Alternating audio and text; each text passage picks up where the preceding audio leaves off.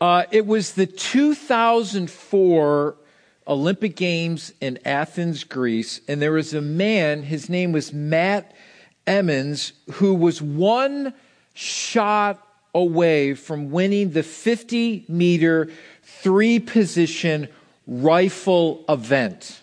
Now, if you know anything about that event, I did some studying on that actual event. and It's pretty, pretty interesting event and it takes a lot of marksmanship and, um, basically they scored on a scale and all he needed to do to win was get a 7.2. Now, to put this into context, uh, before he had nothing lower than a 9.3. So this was just a cakewalk for him. He didn't even need to hit the bullseye to win. And what happened next was described as an extremely rare mistake in elite competition.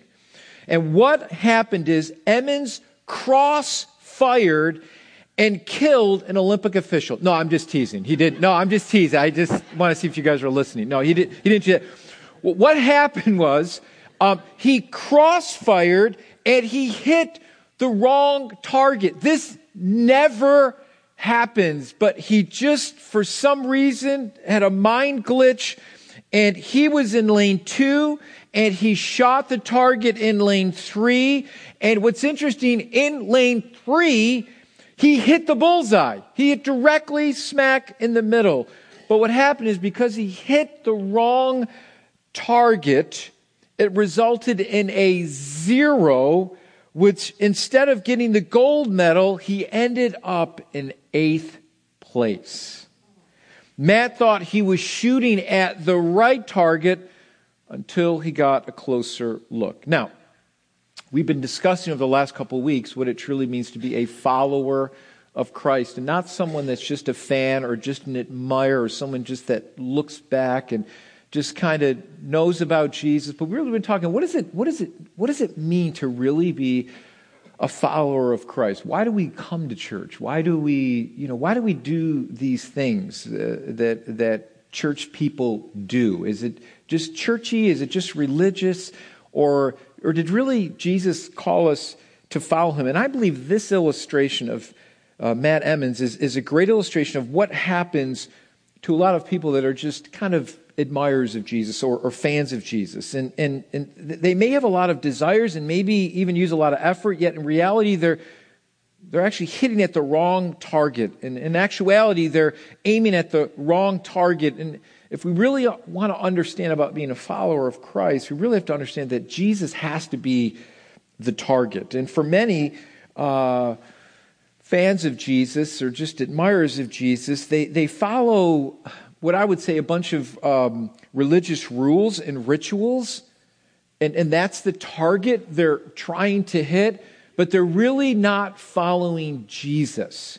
They're, they're following more a set of rules and regulations, but they're really not following Jesus. Many would even say, I'm a follower of Jesus, but but what they're really following are these rules. And, and what many have done is, is they've crossed fired and they're hitting the wrong target. Let me just give you two statements here, just at the beginning of my, of my message here, because I really want us to understand this. Statement number one is Jesus understood that rules could never change the heart. Jesus understood that rules could never change our hearts. Can I get an amen? Right? Those of you that grew up with a lot of rules, you just said amen, right?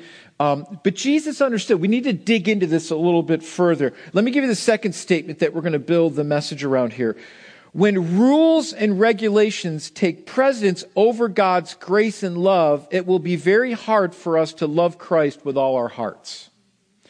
When rules when we're aiming at, when we're cross firing and we're just aiming at rules and regulations, because that's the way a lot of people look at church. They're like, man, you know, church is just a bunch of rules and regulations, a bunch of do's and don'ts. And that's why I don't like coming to church because it just seems like they tell me what to do and what not to do. And, and that just turns me off. And here's the problem. When rules and regulations take precedence over God's grace and love, it's going to be hard for us to love God with all our hearts and to understand how we're to live in obedience to the Lord. And here's, here's what I want you to see this morning Jesus basically gave us two commandments to really focus on.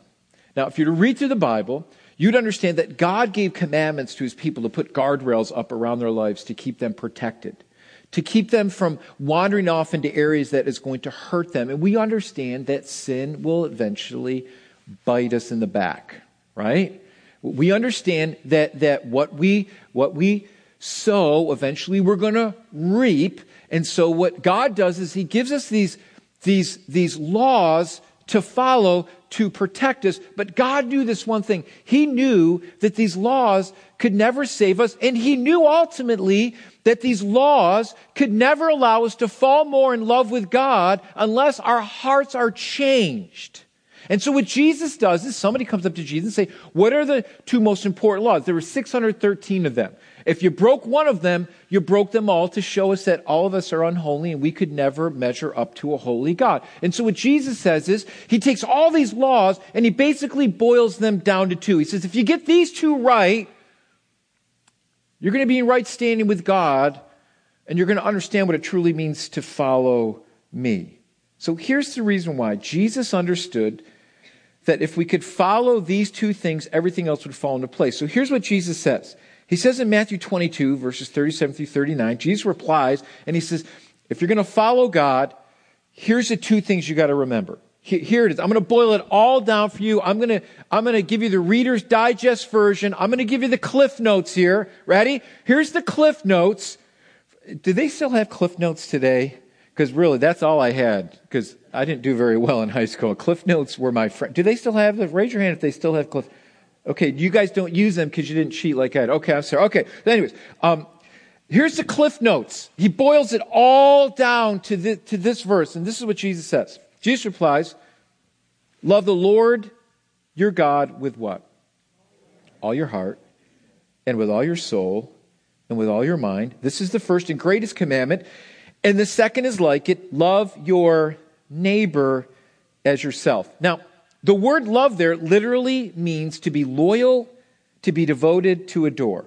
Now, this is the same verbiage, it's the same words that Paul uses in Ephesians chapter 5 to describe the love a husband should have, husbands should have for their wives. Now, I want you to notice something about these verses. Notice that Jesus never says anything about rules. The target wasn't the rules, but rather the relationship. this is where we get it mixed up as Christians. This is where we get it mixed up as followers. We think the target is the rules. If I can just get a gold star on my forehead for being a good boy and a good girl, Jesus is going to be happy with me. But how many know we always make mistakes? That we're always going to mess up. And if we walk our Christian walk trying to live up to all these standards and these rules and these regulations, how many know we're all going to be miserable failures eventually? And we're going to do something, or, or, or, or, right? If you're a good rule keeper, somebody else saddles up next to you who's a better rule keeper than you. And then you compare yourself to them and say, wait a minute. They're a lot better at doing this than me. And then you condemn yourself because you don't feel like you're better than the next person. Well, what Jesus does here, he doesn't make the rules as the target, but he makes the relationship with him as the target. Jesus knew that if we would be devoted to him and we would obey him and love him, this wouldn't come out of a sense of obligation or guilt, but driven by what Christ has already done for us. So, what transforms us is the love of God in Christ. Jesus transforms the heart, which translates into changed behavior, not the other way around. See, we think in order to come to Christ, we've got to do all the changing. We've got to act right, we've got to talk right, we've got to change all our behavior, right? But Jesus no, just the opposite. He goes, You come to me just as you are. Allow me to transform your heart. And then the fruit of that is going to be changed behavior. The fruit of that is going to be a change in the way we want to become obedient to God, not driven by rules and an obligation to serve Him, but driven out of the love that God has for me. Um, Kathleen and I, we celebrated our 25th wedding anniversary last June. Woohoo! And so what we did was we watched our wedding video from 1990. Now, I had the mullet thing working. It was great, man. My hair was like, I couldn't, I mean, I just had this lustrous hair out to here, right? And uh, now it's all gray. And uh, uh, so we looked at it, and I hadn't looked at it in year. I mean, probably 25. I don't remember last time I looked at it. So we wrote our own wedding vows. And so I was listening to this and it was kind of cool. And, you know, I basically in the vows, you know, I talked about my devotion to her, my love for her. Um, you know, I, I talked about, you know, how much, you know, I loved her and so on and so forth. And, and basically what was neat about our vows together, it wasn't really a list of rules because if, if we were to list all these rules together in our vows about what we were going to do for each other, it would have sucked the joy out of the ceremony. But in my vows, I told Kathleen I'd love her and I'd be there for her, for better or for, you know, health and sickness and blah, blah, you know, all that stuff. Okay, so anyways, um, you know, I committed myself to her, and and and I I, I committed myself uh, to not comment on her cooking unless it was positive, right? I in my vows I said um, I will always tell her that she looks nice when she says, "How do these jeans look on me?" Right? Men, come on, men. I will slap you silly if you don't comment positively on your wife. I will hurt you, okay? So don't even do that. Um, I, I promise to leave the toilet seat down. You know, I promised all these things. Now, many of you have broke that vow. I broke that vow once and learned quickly never to do it again. So, anyways, um, so you see, what makes my devotion to Kathleen joyful? It's not because of all the, the do's and those things that you have to do. Um, here's the difference I do them because I love her and I want to serve her. I, I want to be faithful to her because I love her and I made a vow to her. Not because there's a bunch of rules and regulations that are over my head, not because we have a marriage license. It's because I love her and I devoted myself to her. That's the relationship that Jesus desires to have with us. See, it amazes me, listen, listen, listen, listen. It amazes me when love gets tossed out the window, how rules take the forefront.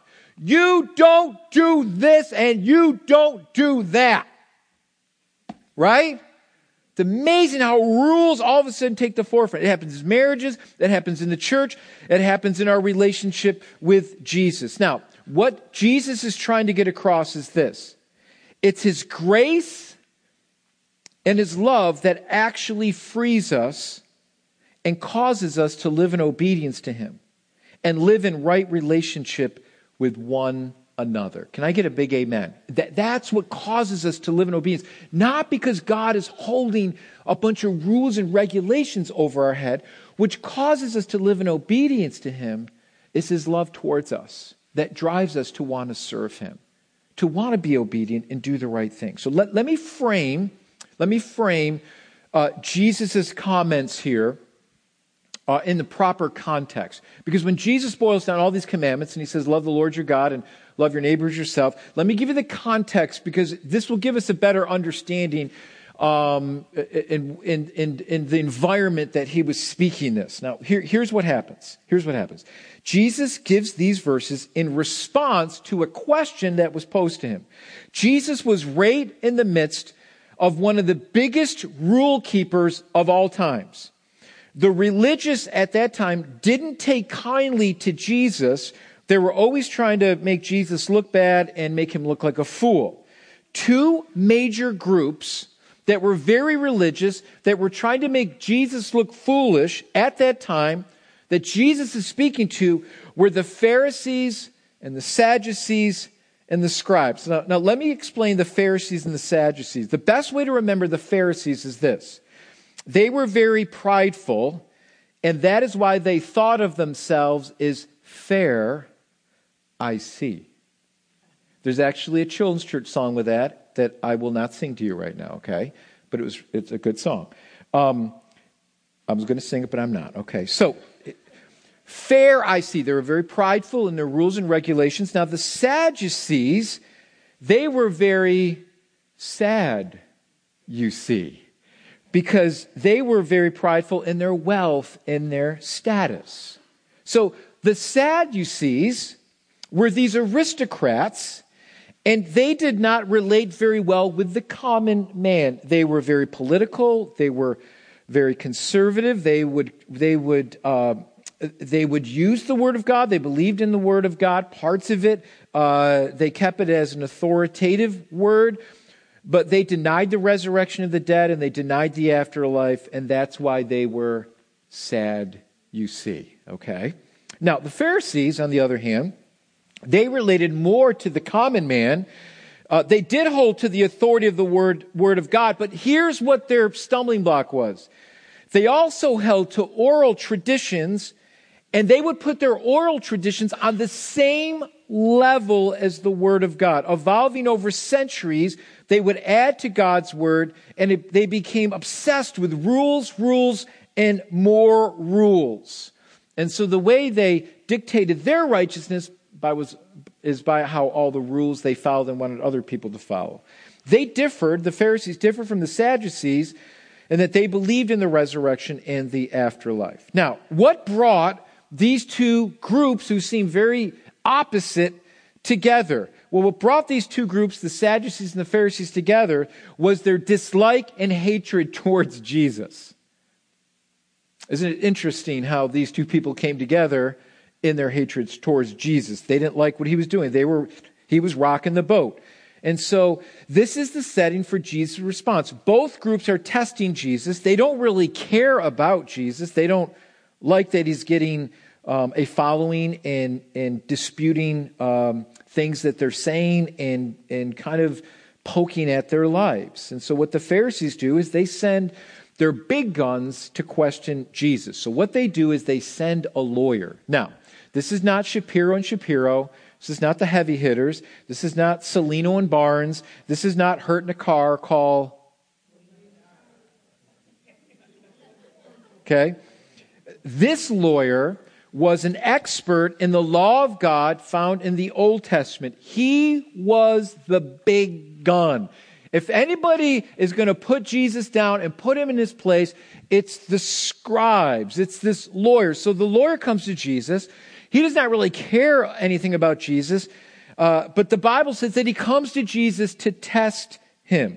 Now, what the Pharisees did is they loved to get together and they would love to discuss which are the greatest commandments, which are the lesser. They would love to go round and round and debate about all these things. Now, Jesus' answer to them was absolutely beautiful. And what Jesus does is he boils everything down to your relationship with God and your relationship to others. This is the most important commandment. So, what's the problem with the Pharisees? What was the problem with the Pharisees in general? Well, here's the problem they were more in love with their rules than God. They were more in love with setting rules and usurping rules and placing rules over other people than God. They cared more about everyone else obeying their rules than having people fall in love with God. And Jesus had some very choice words for religious people. Now, everybody thinks, oh, Jesus is just so nice, and we see pictures of him walking around with a lamb around his shoulder, right? I'm going to read some scriptures to you today that are going to give you a little bit different side of Jesus and the way he deals with people who try to usurp their authority and their rule keeping over others to keep them from knowing God and loving God. Is everybody with me? Okay, I'm going to hide behind here because this is where it's going to kind of woo right here. Okay, me included. Okay, so so here's what happens. They cared more about trying to make the Son of God look like a fool, look like a fool, than actually knowing the Son of God. Now, let me be real honest with you this morning. I'm going to be brutally honest. I have seen more people separate or break relationships in the church over the silliest things. Things that, in the end of the day, don't really matter. In our fight to be right, in the end, we end up destroying relationships. And that is exactly the Pharisees' issues. They wanted everyone that, that, that to follow them, and if you didn't play in their reindeer games, you were out. And so what they began to do is it began to, to put people in bondage. And people began to hate religious things because it was like, I can't do it. And then Jesus comes along and says, Wait a minute, wait a minute. Come to me, all you who are weary and heavy laden and burdened. Come to me, and I will give you what? I'll give you rest. Who was he speaking that verse to? Those that couldn't do the religious things, those that couldn't meet the standards of the religious people of that day. That's who Jesus is speaking to. Those of you that feel like giving up on church, those of you that feel like you can't do it, those of you feel like there's so many rules and you feel like just a failure, he goes, Come to me first. Let me give you rest for your soul. For your soul. So here's the issue with them they wanted everyone to follow their rules. And here's the issue Jesus is saying this Do you love God? Do you love people? Or do you love your rules more? Jesus is saying this. He says, Do you love God? Do you love people? Or do you love your rules more? Sometimes we come across as Christians with loving our rules more than God or more than people. Now, I, I, let me point to my, I'll use myself as an illustration. Um, my son plays football, and we play other schools. And the game yesterday, you were right on the field, right? So when you're playing another school, uh, my son goes, you know, he, he goes to a Christian school. The coach tries to do a real good job with the boys and their language and so on and so forth. And uh, you could hear everything on the other sideline from the coach, from the players. There was more four letter words floating around that, that day. And like, woo, ho, Lily, come here, let me play, right?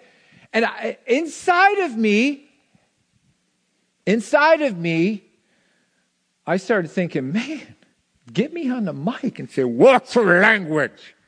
Especially you, coach. You say it one more time. You know, I started getting a little self righteous, right? Here's the thing God caught me. God caught me. He said, Barden, Barden, are you more in love with your rules and wanting people to follow your rules, or realize that's a soul that I died for. They need to know me. They need to know me. You can't you can't change someone from the outside in. I've got to change them from the inside out. Are you hearing me? Loud and clear to my ear. Now, you, you know, now still, I'm still plugging Lily's ear, ear regardless, right? But how many times have we looked at the world and we've judged them and we prejudge them and we try to usurp our rules on someone whose heart has not changed yet? God has to do the changing. We have to be more in love with God and people and them and God changing their hearts than hammering hammering some rule over their head that they're not there yet. So here, here, here, let, let's, let's, let's, let's look at what Jesus says here about this. So here's Jesus' rebuke to the religious people, to the Pharisees. This is what he says. Are you ready? Here's the other side of Jesus that no one seems to talk about too much, but here it is. Are you ready? Jesus says this. This is Jesus. Jesus speaking these words. This is how much he is against this. Matthew 23 23. This is what he says to them. What sorrow awaits you, teacher of religious law, and you Pharisees? Hypocrites! Exclamation point. For you are careful to tithe even the tiniest income of your herb garden, but you ignore the more important aspects of the law justice, mercy, and faith. He said, Yeah, you should tithe. That's important. You're giving it to God. But do not neglect the more important things. Now, I'm going to go a little bit further in just a minute on how Jesus even speaks more harshly to this religious. But let, let, let me kind of bring it home this way. We need to be careful that our hearts are centered towards people and their souls and not so much about the rule keeping and is everybody going to get into my box? Here's, here, here's a good point. Um, you could be driving to church, which is a good thing. Coming to church, all you came to church on Sunday morning. You're all going to get a gold four star for your forehead as you walk out the door today. No, I'm just kidding. Um, it's great. You came to church. I'm so glad you came to church. Here's the thing. We may sit there and we're like, okay, I got to get to church. It's, it's 8 o'clock. I want to be there by 8.30. How many know it's good to come to church and to be on time? Amen? It's good to come to church be on time. Okay? Good. Just, just saying, okay? Amen. Okay. Come to church. And, okay, anyway. But let's say you see someone and you're walking, you park your car and you're like, oh, it's 829 and I know they got that countdown thing and I hate that countdown thing because it always reminds me that I'm late, right? That's why we have the countdown thing. So anyways, so I know the countdown's going, it's eight, and I got to run in and you're trying to make it to church and all of a sudden you see someone and they're in the parking lot and they may be sitting in their car and they are crying. And you know, oh man, something's wrong with that person. They're in their car and they're crying man, I, I got to get into church. I can't be late, right? I can't, I can't be late. And, and so what we, what, there's a struggle to say, is it more important that I'm here and, okay, I got time? Or is it more important to minister to that person that's hurting? See, what's more important to God? What, what shows more of our love for God that we got here on time, which is important, we should get here on time. But what's more important to God is that you minister to someone that's hurting, that maybe needs someone to pray with them. That shows more of our love for God. That's what, that's what God, that's what Jesus is trying to say to the Pharisees. Listen, it's good that you do these things, but you're totally ne- neglecting mercy and faith and caring for people. You're missing out on something that I'm calling you to do. See, what really shows your love for God is how we reach out to someone who's hurting. Now, what Jesus did is he completely exposed the heart of the religious at the time. Now, Jesus says later on in Matthew 23, he says this to them, to the Pharisees, to the religious. Are you ready? This, this isn't pretty. This is what he says. What sorrow awaits you, teachers of religious law, you Pharisees, you hypocrites. He said it again.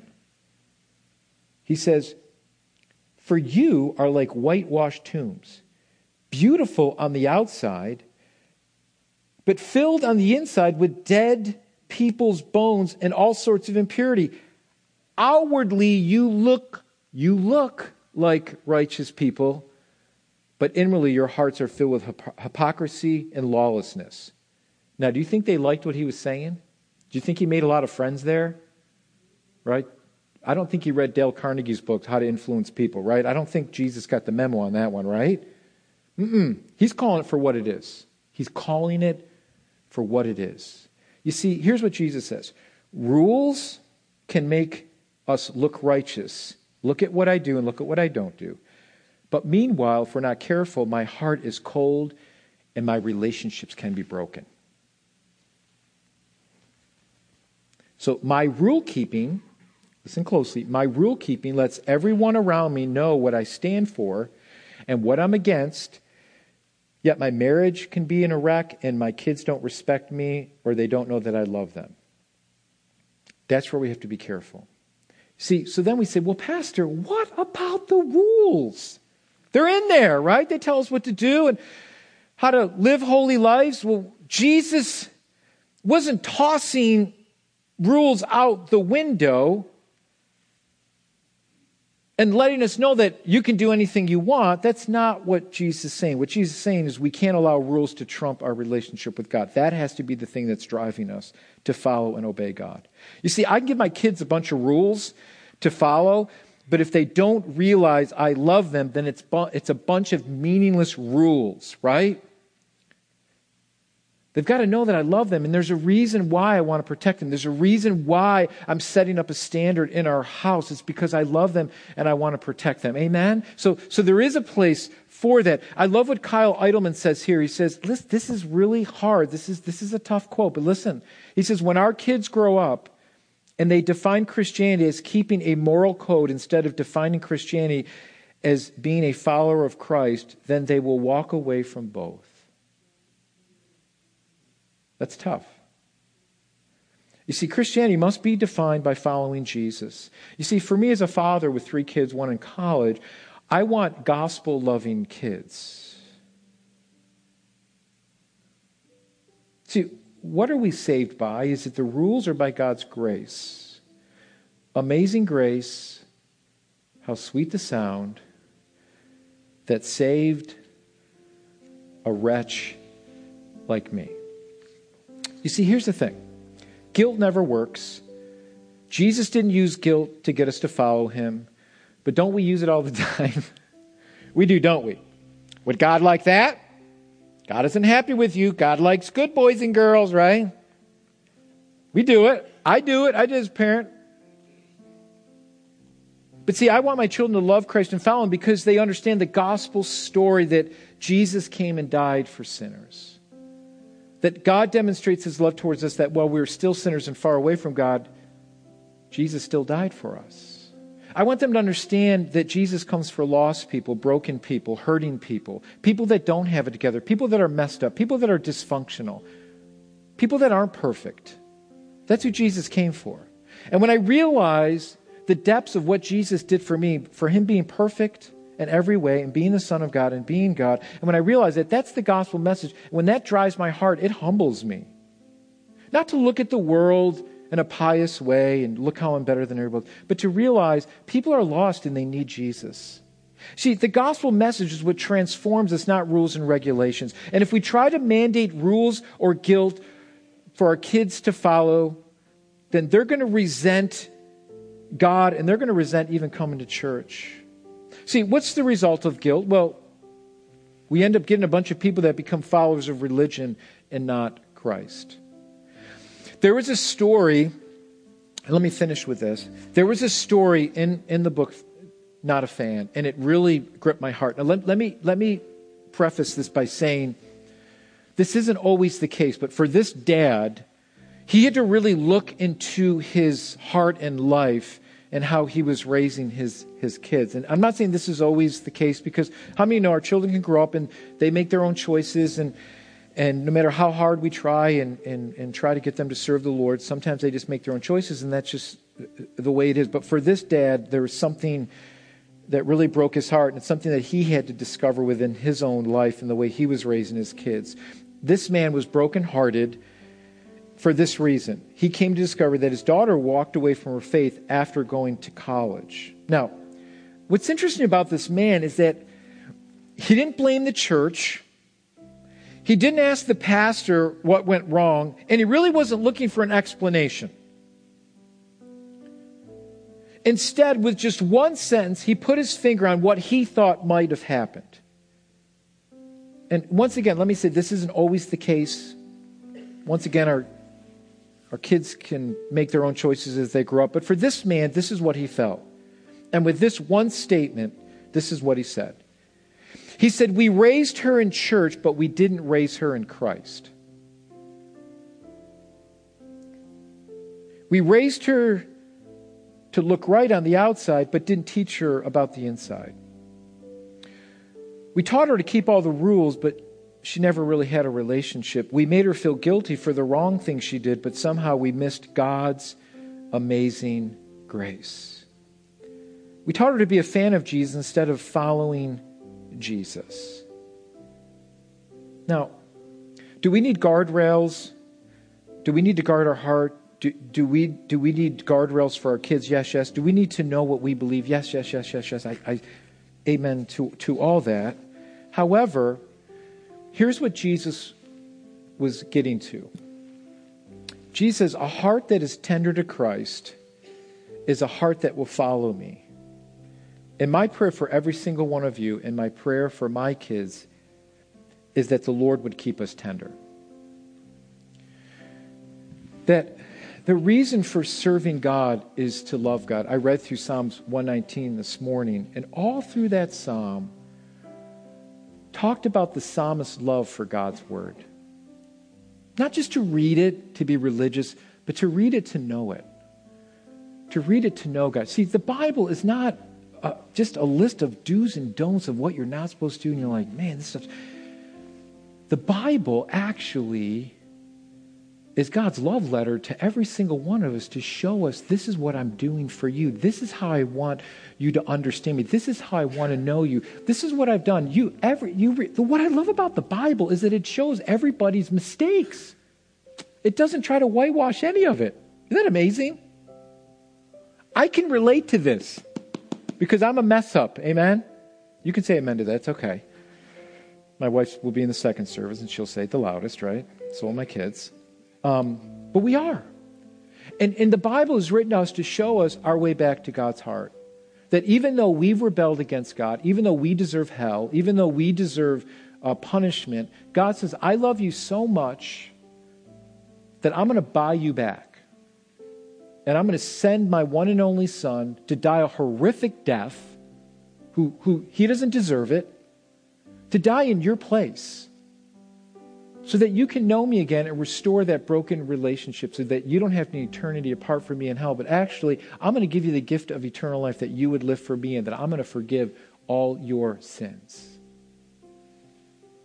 That's how much you love. And so for me, the way I responded to the gospel message as a 16 year old, it was like, oh, I get it now. I get it now. It's not, it's not all these do's and don'ts and try to fit into some religious system. It's having a relationship with Jesus, a personal relationship with Him. That He says, Barton, I want to get to know you. And I know all your flaws, but yet I'm going to still receive you. And my grace is going to save you. So, what makes me want to obey God? What makes me want to do the correct thing? What's, what makes me want to live a life that's holy unto the Lord? What, what, what checks my language, right? What checks my behavior? It's not all the rules and regulations. It's my love for the Lord because I don't want to disrupt that relationship. I, don't, I don't, I, I don't desire those things anymore. Not because they're hanging over my head. It's because I want to know Him more. What, what keeps my relationship pure with my wife is I don't want to disrupt that love relationship that we have together. So I'm going to be faithful to her because I love her. I actually, I love her. And I want to be faithful, not because I have a marriage license, not because I made some vows 25 years ago, which are all important, but I love her and I want to serve her and, and I want to keep that relationship strong. That's how Christ wants to have that relationship with you. That's what it means to be a follower of Jesus. So, rules, guardrails, the commandments are there to protect us. So that we don't drift away from God. How many know we all need expectations? We all need to know, you know, our kids, if, if especially if they're young, if you don't tell them what to do, how many know they're just going to go hog wild, right? You just got to tell, hey, here's the reason why. And it's because I love you. How many of you would just let your kids run across 104 when they're five years old? You wouldn't, right? It'd be crazy. Oh, do what you want, little Johnny. I love you. Do what you want. Run across 104 at five o'clock traffic. I love you. But just run right across there because I. No. You're going to grab them. You're going to you're going to protect them because you know they could die if they did that, right? It's because you love them. That's the reason why you put the guardrails up around them for not doing that. And how many know that God disciplines those He loves? Amen. So this is what we're going to do. We're going to close, and we're going to sing "Amazing Grace." And, and I know everybody knows this song. We sing, you know, we, uh, it's just such a well known hymn. But I want you to sing it this time with a different heart. Because how many know when you say the Lord's Prayer, something that you've sung over and over again, how many know it just gets mundane and you just sing the words and it's like, okay, I sang that song. Good. I can leave now. I want you to sing it in a different way.